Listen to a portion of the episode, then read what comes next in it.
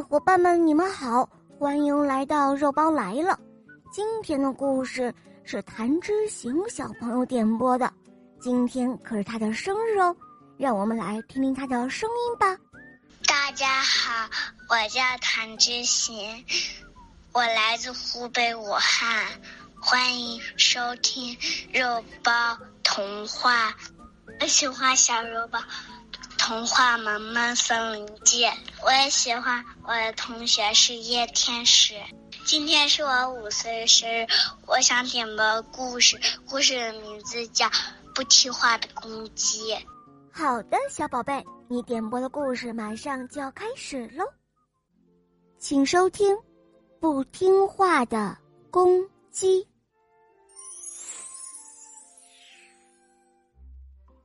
在一个小山村里。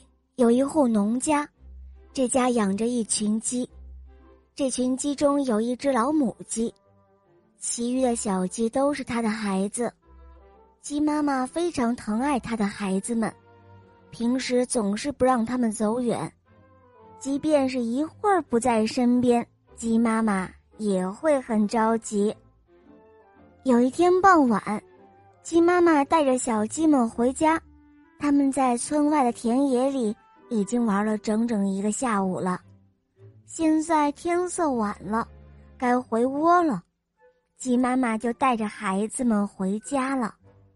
鸡妈妈一边咕咕的叫着，一边带着孩子们进了村。快到家门的时候，她忽然发现有一只小公鸡不见了。鸡妈妈就让小鸡们先回窝，自己呢？则是跑出去找那只丢掉了的小公鸡。鸡妈妈沿着回来的路走，边走边发出咕咕的声音，叫着自己的孩子。最后，他终于在村边的一口水井的旁边找到了小公鸡了。他很生气的对小公鸡说：“你为什么不跟着妈妈？这井边怎么可以玩呢？”如果你掉下去了，那该怎么办？太危险了！以后一定要听话，不要惹妈妈生气了，好吗？小公鸡一边答应着，一边却并不在意的问：“井边有什么好危险的？很多人都到这里来，我只不过是看看，没有危险的。”鸡妈妈皱着眉头对小公鸡说。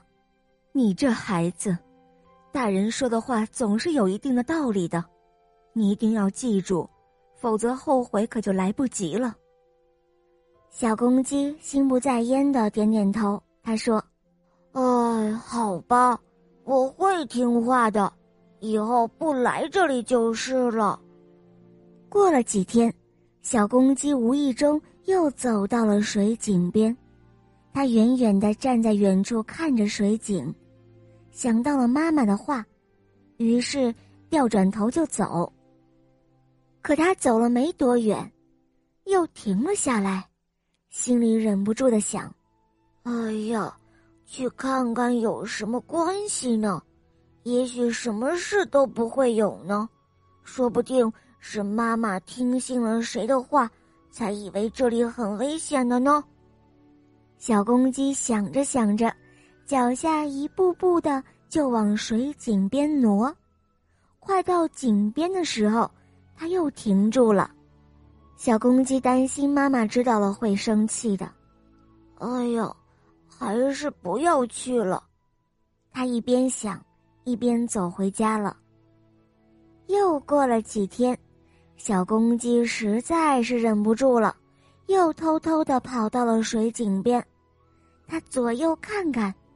没有谁跟在身边，便趴到井边上往下看着。井里边什么也没有啊，再看着井水，亮亮的一汪，里边有一个晃头晃脑的怪家伙，那个怪家伙正盯着自己看呢，他很生气，冲着水的影子喊着：“哎！”你神气什么呢？水里的影子也冲他喊：“小公鸡的火一下子就上来了，它一拍翅膀，冲向了那个怪家伙。